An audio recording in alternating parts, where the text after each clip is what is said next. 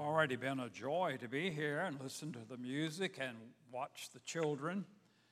As a pastor, retired, I've always labored under the conviction that pastors often get too much credit and lay people do not get enough sometimes. I look at all this wonderful decoration, and I bet there wasn't a preacher in sight when this was going on. uh, but uh, somebody spent a lot of time, and we're, we're thankful and we will pray for these folks as they uh, begin vacation Bible school and that the Lord will tenderize the hearts of children to receive His word.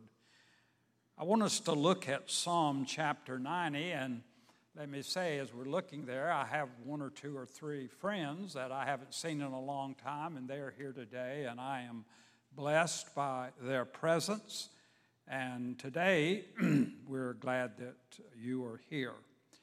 Psalms 90 is a unique psalm, and by that I mean it is one of a kind. Moses wrote Psalms 90. It is the only one in the book of Psalms written by Moses. I've often wondered what time during his life he wrote this particular song. For those of you who know something about the Old Testament, you know that Moses lived 120 years.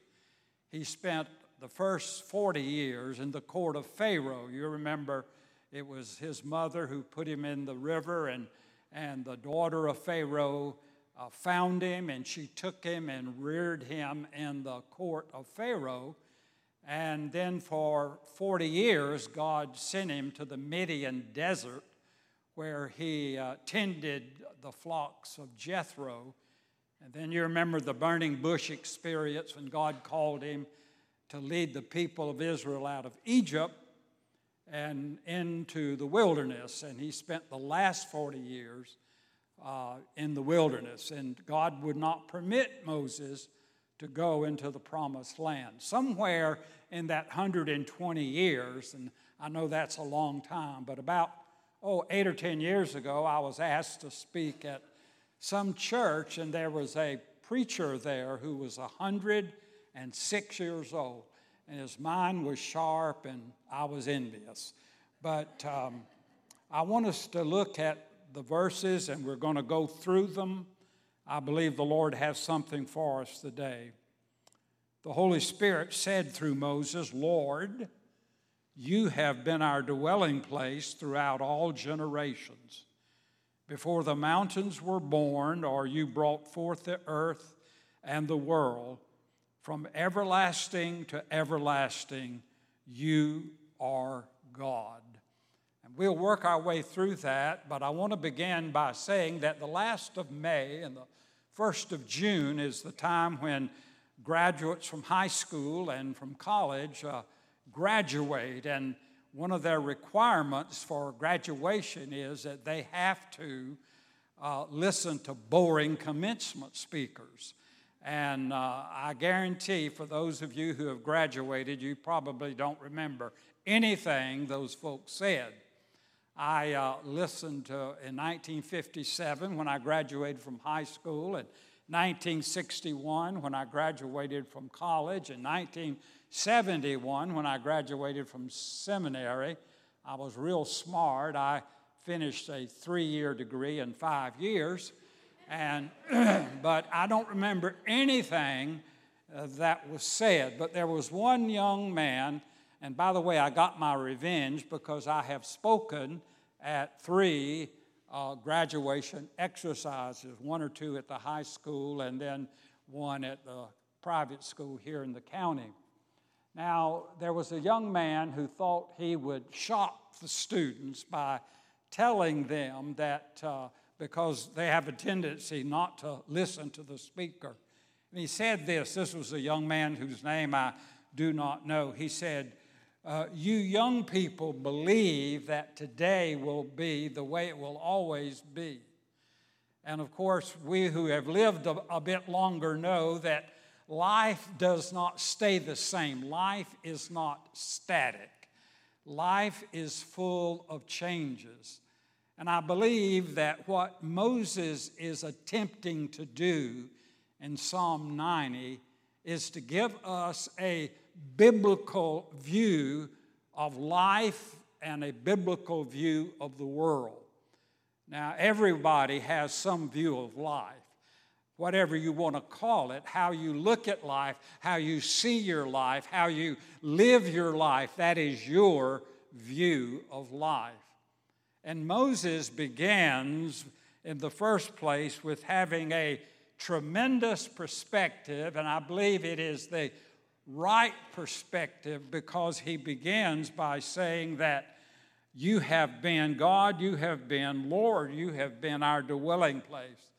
And by the way, the, the word Lord translated in English is the word in Hebrew, Shaddai, which means the God who is more than sufficient for every situation. And so, as Moses writes, he is saying that the great God who is sufficient for the troubles in our lives, for the crises in our lives. You have been our dwelling place. This is where we have chosen to live, Moses said. And keep in mind that Moses led the children of Israel. He was one of the ten talented men of the Old Testament. And he was living with the truth that oftentimes we fail to keep in mind during the troubling seasons of our life. That regardless of what happens, we believe that God is sovereign. That's what he is saying. He says, Before the mountains were born, or you brought forth the earth and the world from everlasting to everlasting. He is saying that God, who is timeless, you and I are rooted in time. We're, we're very time conscious. We're conscious of minutes. We're conscious of those things in our lives that uh, keep us almost slaves to the calendar or to the watch. But God is from everlasting to everlasting. He is the God of the past, the present, and the future.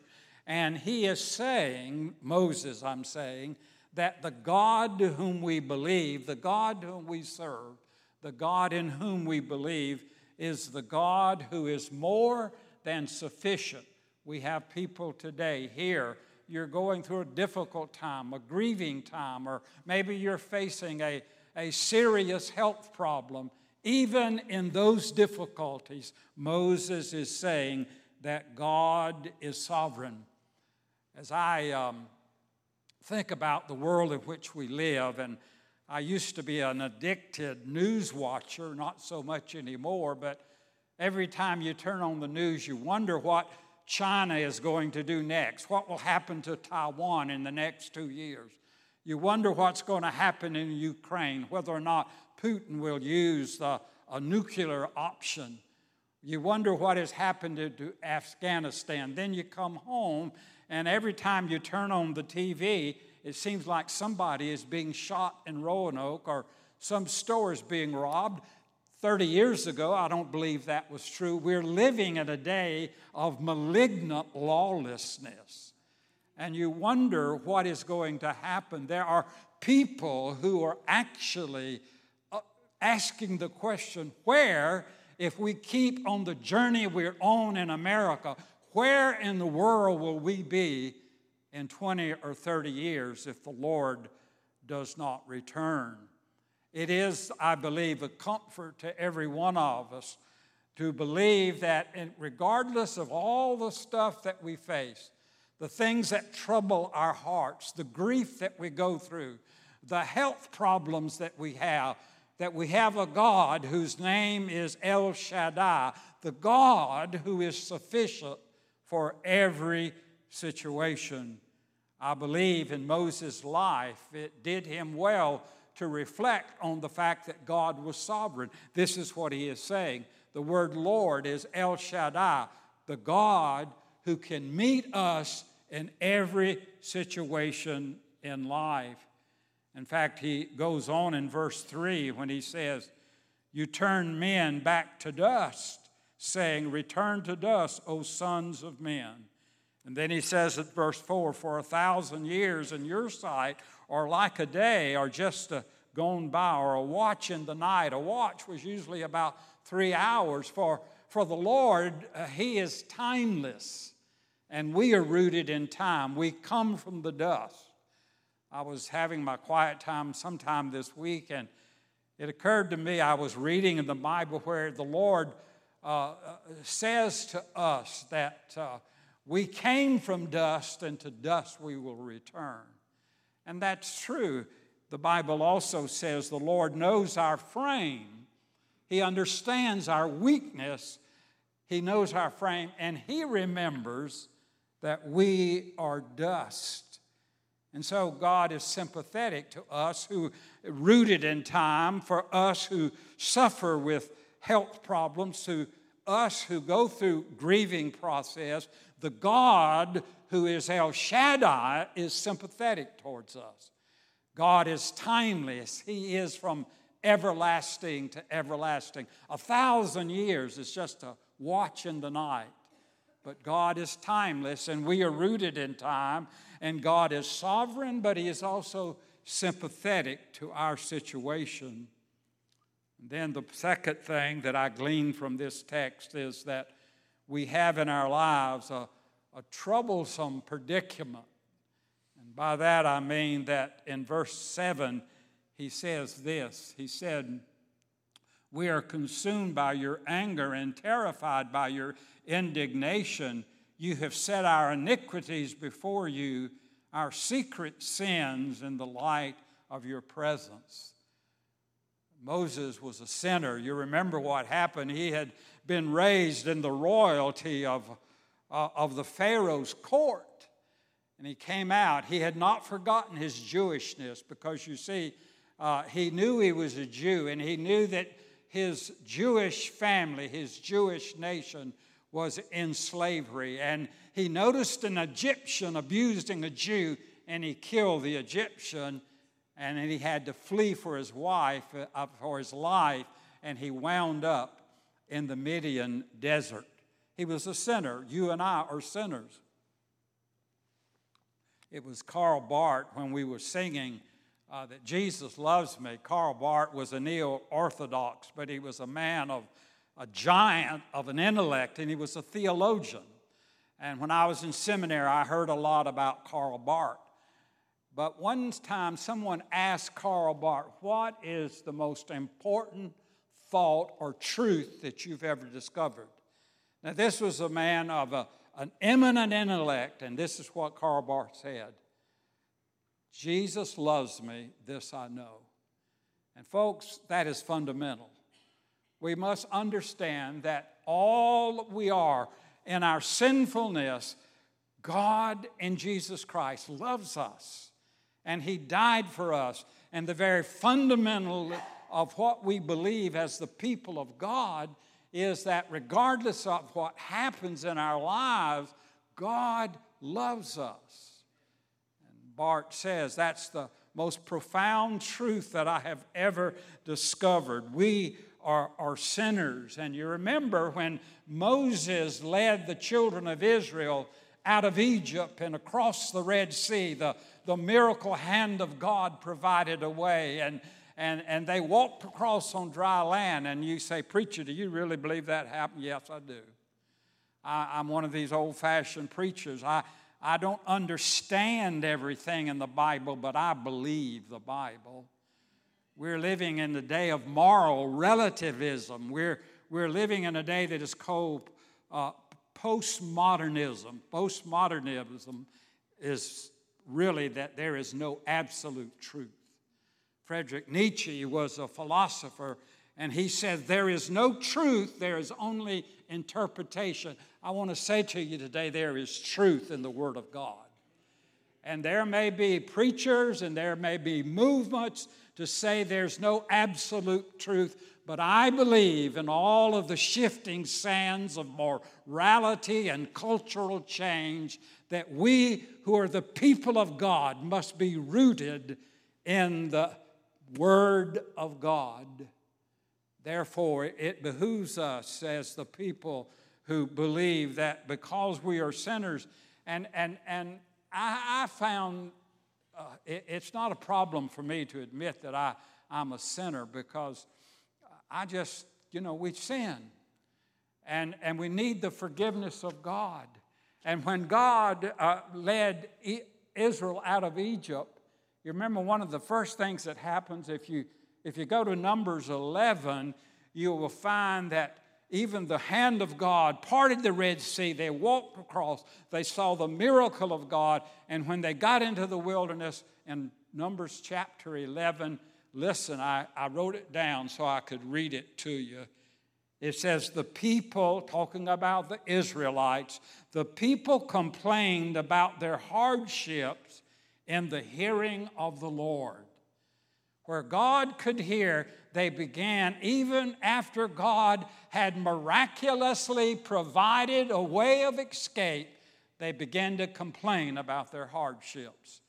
And if you read further, it says God got angry. So, my point is if you want God to get angry, just start complaining. And that's easy to do, isn't it? You know, it's easier to complain than it is to compliment somebody. It's easy to complain about this and that and the other. Why? Because by nature we're sinners. That's what we have a tendency to do. And, and it is because of God's mercy and God's grace that He allows us to do that. As Christians, I have discovered for myself and for you and for everybody else that I know who follows the name of Christ, it's easy for us to sin and I include myself in that. And sin, you know, has a tendency to separate, separate us from the Lord, separate us from each other, separate husbands from wives, separates us in the church, tears up churches. It's amazing how many Southern Baptist churches have been started because they had a split in the church. And it's crazy. We, we, we argue over what color to paint the bathroom doesn't make any difference. We need to stay wedded to the preaching of the word and the teaching of the word, and, and, and we're not always going to agree. You see, we, we need to be uni, uh, uh unified. There's a difference, by the way, between unity and union. In the church, we should work towards unity. There will not always be, we'll not always agree on everything. I heard somebody put it this way if you were to take two alley cats and tie their tails together and put them over a fence post, you got union, but you don't have unity. uh, you got the point. And therefore, we who are the people of God need to understand that what the Bible says in the Old Testament, and uh, I think Psalms 127, how good, no, Psalms 133, how good and how pleasant it is for brothers to dwell together in unity.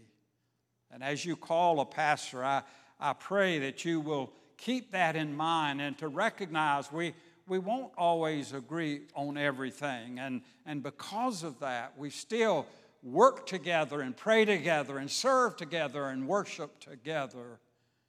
And then in verse 9 and 10, he says, All our days pass away under your wrath, and we finish our years with a moan. The length of our days is 70 years or 80 if we have the strength, yet their span is but trouble and sorrow, for they quickly pass and we fly away. See, uh, Moses is kind of summing up life. And when you sum up life, it, it, it's first of all, life is short. Um, I've, I've told you this before, but my mother was almost 96, and not long before she died, I said, Mom, is, has life been short? She says, Been short. And of course, I never thought I'd live to be 83, but boy, it's been short. When we came here, we had two children. One was uh, six weeks old, and one was 17 months old. And it just seems like a couple of years ago. It's been a little longer than that. If you don't believe it, ask Deborah. Time, life is short. And that's what he is saying here. It, it, we may have 70 years, or due to strength, 80, But what is it? Trouble and sorrow. And because life is filled with trouble and sorrow. Isn't it in Proverbs where it says man is born into trouble as the sparks fly upward? You say, well, preacher, you're being pessimistic. No, I'm not. I'm being realistic. And because life is difficult, and because we grieve, and because our loved ones die, and because people get cancer, we must recognize the God that we serve is Shaddai, the God who is more than sufficient for every situation. And therefore, he is saying to us, because life is short, I got time. And then he, he, he, he and, and, and it's true. And, and we have these wonderful children sitting here, and I, I just rejoice. I, I love to see them the way they run out, and I, I, just, I just love watching children because they're on the front end of life and, and it's filled with joy. But yet, the years pass. And there are those of us who the Lord has allowed to live, however long we've allowed to live. And I, and I say to you that because life is short, we need to have a biblical view of life. I don't know what's going to happen to America. I know the answer is not in politicians, but I believe it is the people of God who will pray and humble themselves. We need an old fashioned revival in America. And then and then he says something, and, and I want to say something about this verse. It's true. In verse 12, and let's, let's light there for the next several minutes. He says, Teach us to number our days that we may gain a heart of wisdom. I remember working my way through college, and in the summertime, I, I worked as much as I could. I would work 12 hours or Uh, as much as they would let me work, I would work because I, I, I, had to make money in order to return to college. And I remember I was, I was coming from work. I think I, ha- I was working the night shift. That was from 11 to night, 7 in the morning. I hated that shift. Can't sleep in the daytime. And, and I was going home, and I remembered it. I was about 19, and I, I remembered this verse. So teach us to number our days. Teach us to recognize that we are rooted in time. We're not going to live forever. Teach us to know the significance of time. Time is short, life is short, death is sure, eternity is a long time. So teach us to number our days so that we may gain a heart of wisdom. Now, folks, the, the word wisdom, we, we, we play with that word a lot, and a, person may be highly educated but not be a, a person of wisdom. Actually, the word wisdom has to do with the word of understanding. Lord, let me understand life from your perspective. Teach me to number my days, to know the significant of being rooted in time and give me a heart of wisdom. What does that mean? I already had this sermon written, and I think it was night before last, maybe about 11 o'clock. I, I was not at all satisfied with how I had, and I, y'all think I just get up here and preach, but I don't. and I began to ask, and I, I, I said, Lord, show me what it really means to have a, an understanding of the biblical view of life. And I wrote down three things. And, and, and you may have three different things, and I'm not saying that this is the, the last word, I, I know it's not. But first, I believe in the context of, of what it means to have a heart of wisdom as a Christian and what it means to have a biblical view of life, what it means to recognize that God is sovereign, and regardless of what's happening in this country or Taiwan or Ukraine or Russia or whatever, God is still in control. Doesn't look like it sometimes, but according to the Bible, God is in control. It is man's sinfulness that's got us in this situation. And I hope you pray for the war in Ukraine. I do. First of all, it means to live each day because you believe every day is a gift from God. Folks, when you get up, if the Lord allows you to get up in the morning, you, you take that as a gift from God. Don't take any day for uh, uh I, I was looking in the obituaries this week, and, and, and there was a young man who was killed in an accident. And, and, and, and years ago, he attended, I don't even remember his name, but he attended Franklin Heights, and he was like 50 something, went out into eternity. Every day is a gift from God. Every day should be lived with understanding that we are who we are by the grace of God. And I think that is true. And, and, and look in verse 14, he says, uh, verse, satisfy us in the morning with your unfailing love, that we may sing for joy and be glad in our days. Folks, we need to, to develop a, a mindset that, that we're, we're going to be appreciative and going to be thankful. Oftentimes, as I close my day in prayer, and in the mornings as I get up in prayer, I, I, uh, I, I thank God that I have a home that doesn't leak. And, and don't laugh. There are people, folks, in this county who don't have enough food to eat. And, and we who are God's people, who are well clothed and we have homes and it's warm and cool, and, and, and I thank God I have a, a car to drive. I thank God that I can go to the food market or the grocery store and buy food to eat. Folks, those are blessings from God. And so the first thing that I wrote down, and I'm going to hurry and get through, is to live each day as a gift of God. The second thing is, as a Christian, try to get to know the Lord better. Now, what do I mean by that? The prophet said we need to press on to know the Lord. In the New Testament, Paul says that we need to press on, that we need to, as Christians, and not just to be saved, but to, to seek the Lord in prayer and to read God's Word and to come and worship and learn and, and press on to know the Lord. I know my wife a lot better now after 61 years than we did when we first got married.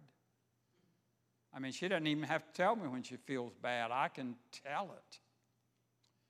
And see, when we get to, to know the Lord, even Peter says, as newborn babes desire the sincere milk of the word that you may grow. Folks, we need to have a desire to grow as Christians and to to know the Lord better, that at, at almost 84 years of age, I, I believe, and, and, and, and some of you are going to think I've stopped preaching and gone to meddling, but let me get through. So sit up and smile. I, I want to ask you in the business of your life, for those who work, for those who are retired, whatever your station in life, do, do you have a time every day that you can give to the Lord and reading His Word and prayer? I'm not talking about once in a while, I'm talking about every day. Uh, you know, even you need to start, even if it's just 10 minutes, where you get along and get away from the cell phone, which is the curse of our civilization and, and, and, and we need to read God's word and ask God, if we believe it is true, to ask God to speak to us and let us get to know Him and to press on and, and have a time of prayer. There are people here, right here, that I'm t- preaching to right now, that I pray for regularly. We, we ought to have a prayer life because to get to know the Lord. And thirdly, and I'm getting ready to land this plane, is as a Christian, look for ways to minister to people. I'm not going to tell you how much time I spend in prayer and reading God's Word in the morning, but it's more than 10 minutes. And I often will pray, Lord, I don't, I don't, I don't know what today will be, and I, but Lord, I, I want you to be in charge. I, I want you to lead me. And if there's somebody that you want me to minister to, bring them into my life today. And uh, it was uh, Friday, and I went by. Um, I went by a store. Somebody told me they had fresh tomatoes. If you can find a fresh tomatoes, tell me, because the one I paid a lot of money for came from New York or someplace. But while I was there and I was getting ready to leave, I heard, heard this young man, he say, Can you give me a ride? And I looked at him and I could tell he was crippled. And I don't mean just a little crippled. And I, I, said, Well, which way are you going? I was headed into town, and you might guess that he was headed towards Ferrum. And I said, Okay, I'll give you a ride. And in that my, short ride, it wasn't long, it was three miles, four miles, I don't know. I began to have an opportunity to, to witness to this young man. Who, and I say young, I think he told me he was 51. And, and, and he was crippled. And, and I said, How in the world did you get to where to the, to, to, to the market? He said, I walked. It took him uh, uh two hours, I think, maybe. But I began to share with him about the Lord, and, and he thanked me, and I gave him a, a gospel tract. What I'm saying to you, folks, if you will ask the Lord to allow you to be his instrument, to minister to somebody, to pray for people, not only will that help that person, but it'll help you. And so I believe what it means to give us a heart of of wisdom. It means to live each day as a gift from God. It means to press on, to get to know the Lord better. It means to look to ways that you can minister to other people. Psalms 90, written by Moses, gives us a biblical view of life. God is sovereign, God is sympathetic towards us. And then he t- prays and some good things happen. Let us pray. Father, we thank you for your word today, and we ask, Lord, that in a special way, as, as the workers come back tonight to work and to share, teach these precious children. Lord, you, you said, Let the little children come to me and forbid them not, for such is the kingdom of heaven. So, Lord, we pray for these good workers, and we ask you to bless them. I pray, Lord, if anything has been said today that would merit you reminding us through the week that you are in control, that you are sympathetic. And Lord, we just ask you to remind me. Lord, thank you that in our sinfulness you still love us and that we are saved by your amazing grace. And I make this prayer in Christ's name. Amen. Stephanie and the group is going to lead us in an invitational hymn. And if you have a prayer burden on your heart or someone that you want to share with me, then you come and we'll sing.